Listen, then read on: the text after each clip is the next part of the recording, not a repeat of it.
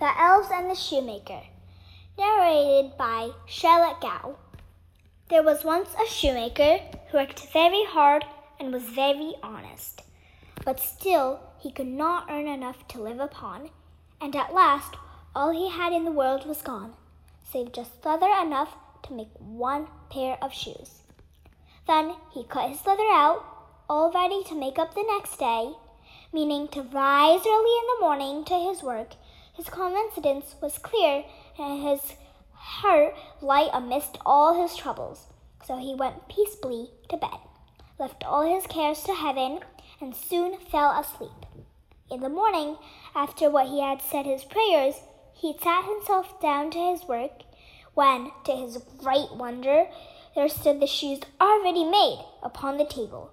The good man knew not what to say or think at such an odd thing happening. He looked at the workmanship. There was not one false stitch in the whole job. All was so neat and true that it was quite a masterpiece. The same day, a customer came in. The shoes suited him so well that he willingly paid a price higher than usual for them. And the poor shoemaker, with the money, bought leather enough to make two pairs more. In the evening, he cut out his work and went to bed early, that he might get up in the begin bedtimes next day. But he was saved all the trouble, for when he got up in the morning, the work was done ready to his hands.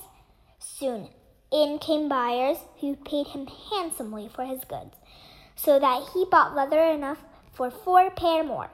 He cut out the work again overnight and found it done in the morning, as before, and so it went on for some time.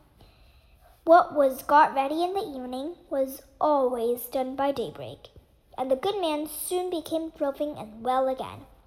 One evening, about Christmas time, as he and his wife were sitting over the fire chatting together, he said to her, I should like to sit up and watch tonight, that we may see who it is that comes and does my work for me.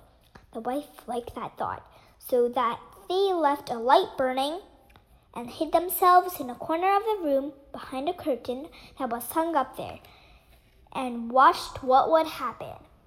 As soon as it was midnight, there came two little naked dwarfs, and they sat themselves upon the shoemaker's bench, took up all the work that was cut out, and began to play with their little fingers, stitching and wrapping and tapping away at such a rate that the shoemaker was all under and could not take his eyes off of them. And on they went till the job was quite done, and the shoes stood ready for use upon the table. This was long before daybreak, and then they bustled away as quick as lightning. The next day, the wife said to the little shoemaker, These little ways have made us rich.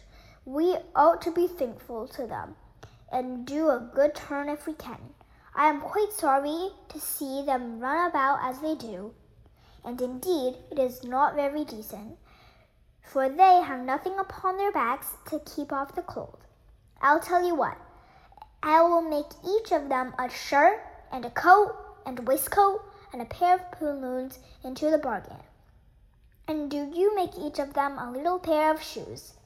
The thought pleased the good cobbler very much, and one evening, when all the things were ready, they laid them on the table instead of the work they used to cut out, and went to hide themselves to watch what the little elves would do.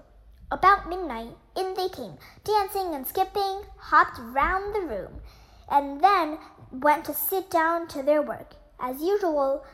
But when they saw clothes lying for them, they laughed and chuckled and seemed mightily delighted. Then they dressed themselves in a twinkle of an eye, and danced and capered and sprang about, as merry as could be, till at last they danced out of the door and away over the green.